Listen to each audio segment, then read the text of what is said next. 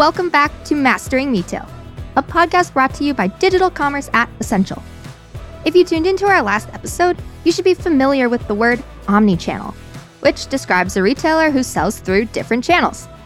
When it comes to winning on Walmart, understanding omnichannel is mission critical because you have to understand how Walmart thinks and operates in order to win. How to serve a customer more effectively in a way that is convenient for them, and that's really central to what omnichannel is all about. For this episode, I have an omnichannel expert with me to help me learn more about this omnichannel buzzword, some would even say, who even worked for Walmart and Sam's Club for some time. You'll also hear his three key points for success when it comes to omnichannel. Before we roll, let me set the scene for you. We are in Rogers, Arkansas, in a dark studio, and there is a roaring thunderstorm occurring outside. I've got the nice thunder going in the background. Despite that, my guest and I were lit up with excitement to get the conversation going. I'll allow him to introduce himself. My name is Scott Benedict, and I'm the Vice President of Partnerships for WhyteSpyder, and have been with the company now for coming up on about five months. We view partnerships in two ways: internal inside the Essential family, and then with external companies. And in both cases, what uh, I'm charged with helping to to do is bring together the capabilities of not only WhyteSpyder, but those of our partners as well, to find new and expansive ways to serve our clients, to help them be more successful on Walmart dot com and through others, members of the Essential family, other platforms uh, as well. So really trying to make those connections to benefit our clients is key to, to what I do. I already mentioned that Scott worked for Walmart and Sam's Club, but that's not all. I actually spent a lot of time within Walmart and Sam's Club and was part of the team that started Walmart dot com and was also uh, with Sam's Club dot com for a period of time. But right before I joined WhyteSpyder, I was actually the director of the Center for Retailing Studies at Texas A and M University. So that was kind of a neat opportunity to help develop the next generation of retailing leaders, and really enjoyed that, but kind of missed the Northwest Arkansas area.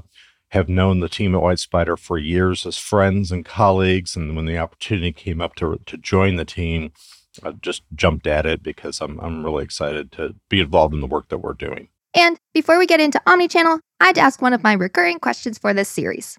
What is the last thing you purchased from Walmart? Actually, my son is a huge fan of Kellogg's Special K cereal. Specific? Yes. You maybe didn't want to know that much detail, but I'm sharing it anyways. And so I picked up a box of that at our uh, Walmart neighborhood market right here between our office and, and my home, and uh, got, got him set up for breakfast uh, for the next week or so. Is that the one, like the strawberries? It has this little strawberries in it. It has strawberries and a couple other flavors in it that he just, he, he very specifically wants that flavor of uh, Special K, and has been a fan of that since he was a little boy. He's he's twenty-one now. He's an adult, but he he's loved that cereal since he was a little boy. So, all right, I'm going to ask you a question now, and we'll come back to it at the end. But just something that's been on a digital wish list of yours. You won't you won't actually buy it, but it's always either in your mind or on a tab on your computer if you're like me. But you just will not actually purchase it, but we'll come back to it. Okay. Sounds good. So it's like foreshadowing in literary terms, right? Yeah. Gotcha. Fancy. Mm-hmm. I like it. So now I've hyped up omnichannel, and I've already used the word omnichannel at least eight times. But what does omnichannel actually mean? Well, I think the term, as most leaders in the in the industry use it, is meant to kind of talk about allowing a consumer to shop when, where, and how they choose, and the work that we in the retail community are involved in to make that happen, to make that possible. But the core of it is how to serve a customer more effectively in a way that is convenient for them, and that's really central to what omnichannel is all about.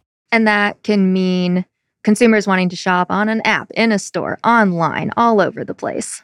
Or a combination thereof. Uh, a lot of consumers, particularly those uh, that shop at Walmart, may begin their digital journey or their shopping journey in a digital format on either their desktop computer at home, or on a mobile app when they're on the go, but ultimately pick up that purchase at a physical store. And Walmart and a lot of other retailers have really made significant investments in infrastructure to make that happen, to make that available to them, because that's a way a consumer in many cases wants to shop, particularly those families that are really time-pressed and for whom that is an incredible time save and a, and a convenience. And so making that possible is, is, is a big deal. Walmart has been an omnichannel retailer for some time, but the way that people shop has definitely changed due to the pandemic, where it wasn't as safe as it once was to physically go to a store to get what you need. I asked Scott about how consumer shopping behavior has changed because of the pandemic.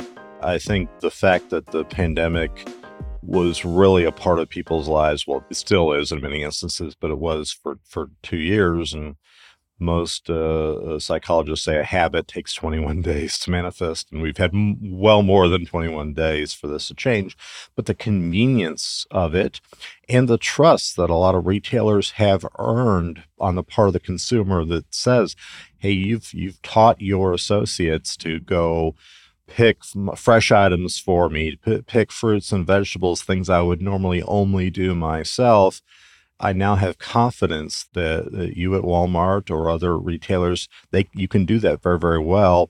And so now, particularly for those folks that are time-starved, for people who are maybe still part-time in the office, part-time working at home, this kind of convenience is, is going to stay. Yes, people are returning to stores, and it's interesting to watch the retail trade press. So, oh, e-commerce is falling back down. No. have, it's a comparison on any given day or or what was going on the year prior in a very dynamic situation. But overall, omnichannel is clearly at another plateau, and it's going to remain part of, I think, consumers' lives moving forward. This podcast is all about providing suppliers with the information they need to win on Walmart. But a lot of the innovation that occurs within omnichannel comes from the retailers themselves, and then suppliers have to just adapt and figure things out. I asked Scott how he would advise suppliers to manage this, and he actually told me about one of the most important interactions that a consumer has on their omnichannel journey. Well, it's it's interesting because if you've been involved in e-commerce for as long as I have in my career, you can recall days where an item detail page was a very bare bones, rudimentary way of telling the story of a product on a web page, and technology has enabled brands through retail partners like Walmart and others to really go very, very deep in a discussion about the item, its attributes, what it can be used for.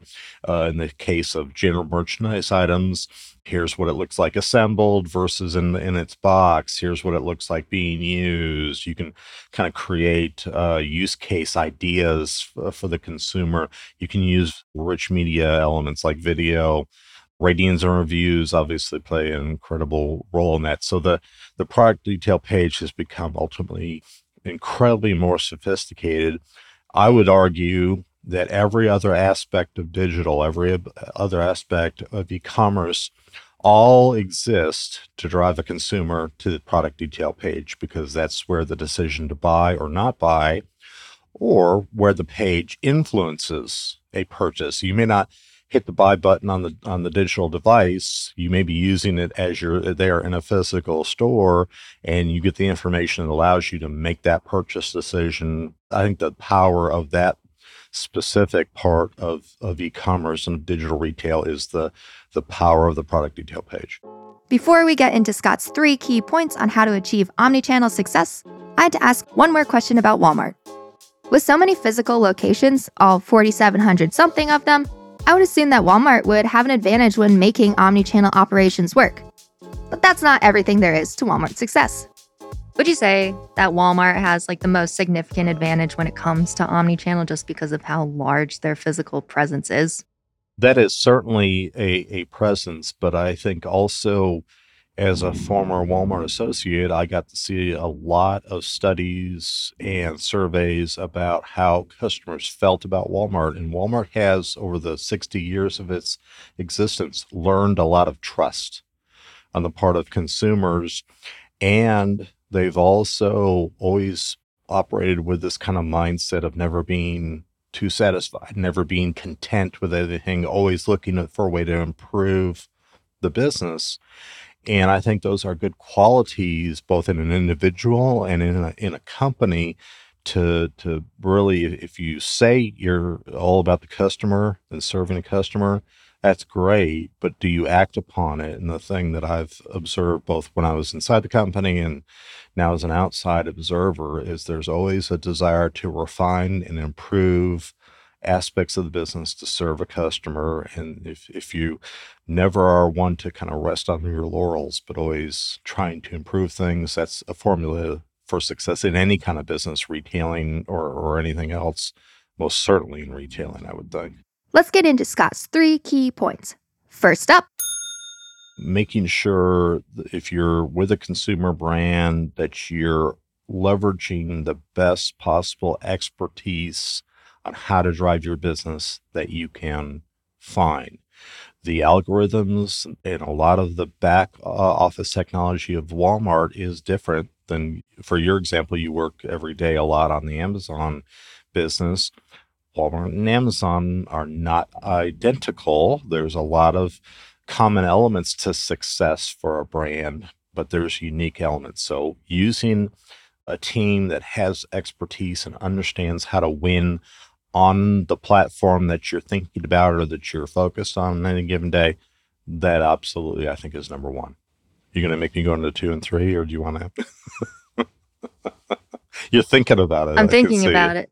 Follow-up question would be just, how do you find that expertise? And do you have to partner with an agency? Do you do you need to? I mean, I'm sure you're going to be like, yes, please, partner. My M V P of partnerships. Well, you, you, do, you do know that WhyteSpyder is who pays my salary, so of course I'm going to say yes. Yeah. But I also mentioned I've been a friend of the company for years before I came to work here, and it's because I saw that that's what the company does. That's what we do. That's what our, our Skew Ninja platform enables. Yeah, so more thunder. Hopefully, whoever's listening to this listens listens to it on a sunny day, because it's not a sunny day here. But that... Getting to know WhyteSpyder as a friend and a uh, and a colleague before coming to work here is part of why I wanted to come here, because I felt that the work that we do is so critical to the question that you answered, and why I'm so proud to be a part of the team, because I know not only do we have tremendous technology, but we have expertise that doesn't exist el- elsewhere that understands Walmart and its platform in ways that a lot of other companies don't. So it may appear a little self-serving that I sound like a commercial for WhyteSpyder, but I'm totally okay with it, and I actually believe it, and I would believe it even if I didn't work here. Is there any way for a, a survivor, a supplier to survive? The word was coming. I had that in my head. Any way for a supplier to survive without this help? Well, yes. I think it's always possible to just be present. To to have a page, to have your your images, your copy, and and at the rate that e-commerce is growing, you'll be moderately successful. And if good enough is good enough for you, then yeah, go right ahead and do that. I'll just say I'll probably going to pray for you, because the world is becoming a more competitive place, not a less competitive place. And there's a lot of brands that are really leaning in to this aspect of the business. And the thing that's different with Walmart suppliers versus Amazon is they've got to think about both digital and physical retail. They don't get to choose one or the other. Their success on the Walmart platform, it sounds like I'm talking about just the digital platform. No, Walmart is a retailer across physical and digital. If you're not willing to do the things to, to really be successful and to serve clients or serve your customers, somebody else probably will. Okay, so the thunderstorm isn't getting better during this interview. So let's get it over with once and for all.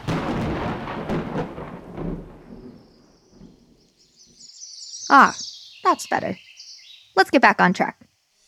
Once you've leveraged the best platform expertise you can find, that sets us up for Scott's second point, which is understanding how to best leverage internal versus external resources to your advantage beyond just finding the expertise. The second thing is really kind of the what we were just talking about, making sure you make good decisions on how you invest the time, effort, and resources of your team where you need to have capabilities inside your team, where you can use outside agencies and companies like WhyteSpyder and Flywheel and others to, to be successful. Those are, I think, decisions that on the part of team leads, someone who's responsible for the Walmart and Sam's Club business every day, make those thoughtful decisions and be adaptable to the fact that a good decision today may not be good six months from now, may not be good a year from now, but think it through, be adaptable, and make investments that are directed towards driving the whole business with Walmart instead of just one piece of it. Before we get into Scott's third point, I needed to know more about what it's like as a supplier to work with an omnichannel retailer. How are points of contact set up with Walmart when the Walmart teams are probably pretty siloed, representing the physical store and digital marketplace of Walmart separately? Or are they? This will tie back to my experience at Texas A and M and being a, an educator uh, for a few years.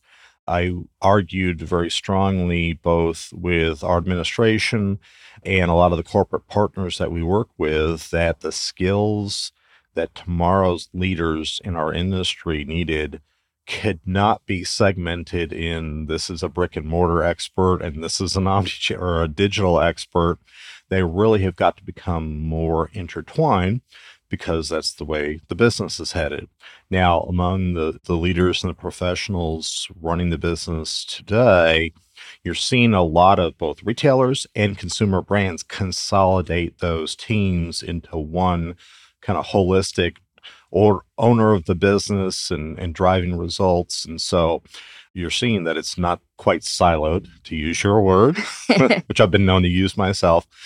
Teams are becoming less siloed, both at retailers and consumer brands. We see it here in Northwest Arkansas with a lot of teams that support Walmart and Sam's Club, as well as Walmart and Sam's Club themselves. Those teams are very much consolidated in merchandising, in marketing, in operations, and supply chain, and various other functions.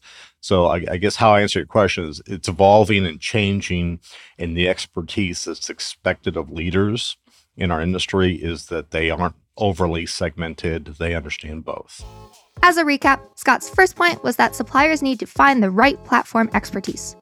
His second point was that suppliers need to figure out what resources they have and what tasks need to be internal versus external. This brings us to Scott's last point, which is different from what I've heard so far throughout recording this podcast series.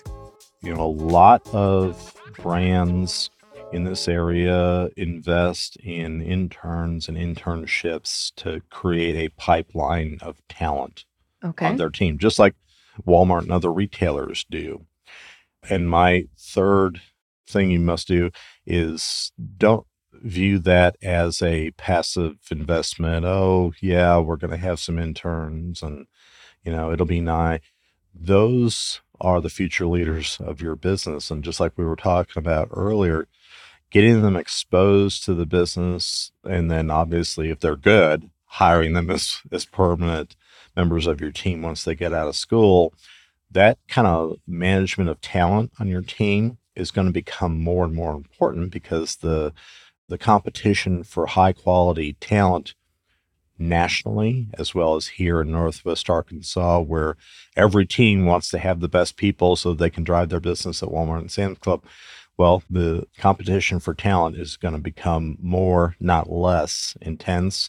So doing things like internships and hiring decisions have got, however deliberate and thoughtful they had to be before, they need to be more so today, because the, those Those talent decisions, those hiring decisions will drive your business in the future in ways that you can't even imagine today. When I think about that, I one hundred percent agree with you. But I also like, I was that kid. And then now I think I'm here and this is great, you know. Yes. But like to actually ever be in retail leadership, that's like, it feels like it's going to be like forty years down the road. It's like there's this big kind of gap. And of course, you're working your way up as far as you can. But I always, I'm like, yes, we invest in the future. And then I was the, f- I am the future. Yes. But I'm like, yes, I will fix your titles and your bullets for you. Woohoo! But do you think, my real question out of that was, do you think that retail leadership, like the average age of retail leadership will kind of crawl its way younger over time? No, and here's why. And this is going to appear to be self-serving because I am slightly older than you. But I think that having historical context and understanding holistically of, of retail means that a combination of leaders on your team that are at various states or stages of of their career means that everyone has a perspective rooted in where they are in that journey that can be valuable to a team. And even though we're in a very digital world, stores still matter. Understanding physical retail still matters. And in many cases, great sales leaders are great consultants and concierges, to to go a little mafia uh, on you there, are great counselors to their merchants, to their buyers, because particularly if they have a more holistic view of the industry and of the business and really understand their category, not just their items or their brand, but understand the category holistically, they can be such valuable partners to their retailers, to their buyers. That becomes just another way to deepen a relationship with your retailers that, as a former buyer, I can tell you, I I had those people. I had those those uh, supplier partners who weren't just a supplier of merchandise, but they were counselors. They were guidance. I don't want to call them guidance counselors, but they really were smart friends who helped you be successful. In some cases, would advise you with a level of candor that maybe you wouldn't get from other other places, but needed to hear to be successful. So I think that that's kind of a, a valuable thing. So what you're saying is that I still have thirty to forty years until I'm yeah. Doug McMillon. Yes. Well, okay, it may not be forty, but you do have, and, and bear in mind, I haven't given up competition, even though I'm five years older than Doug, but uh,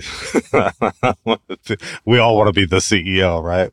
No, I'm, I'm I know, but. Yeah. And I told my students this at, at Texas A and M, it's the one thing I absolutely love about retailing, no matter what role you play in the ecosystem, is it's never dull. It's always exciting. It's always changing.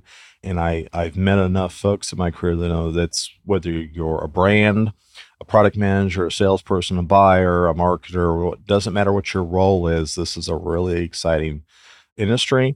And this is a very exciting time to be involved in it because our business, our industry is evolving so very rapidly. My last business-focused question for Scott before we wrapped up was, you're a supplier, how do you measure success in Omnichannel? I feel like there's a lot of little factors, little, big factors that go into that. Yeah, I, good question. Uh, I think ultimately you can look at a lot of engagement figures through through web analytics to understand who's arriving at your page, where did they come from, what action did they take, did they press a buy button or not, did they go and buy in a physical store based on that page, but did something happen as a result of engaging your page or your brand or your items uh, online, and what did that lead to? I was involved in web analytics as part of my e-commerce business, and there's a term called bounce rate, which is someone went onto your site and then left without ever consummating a transaction.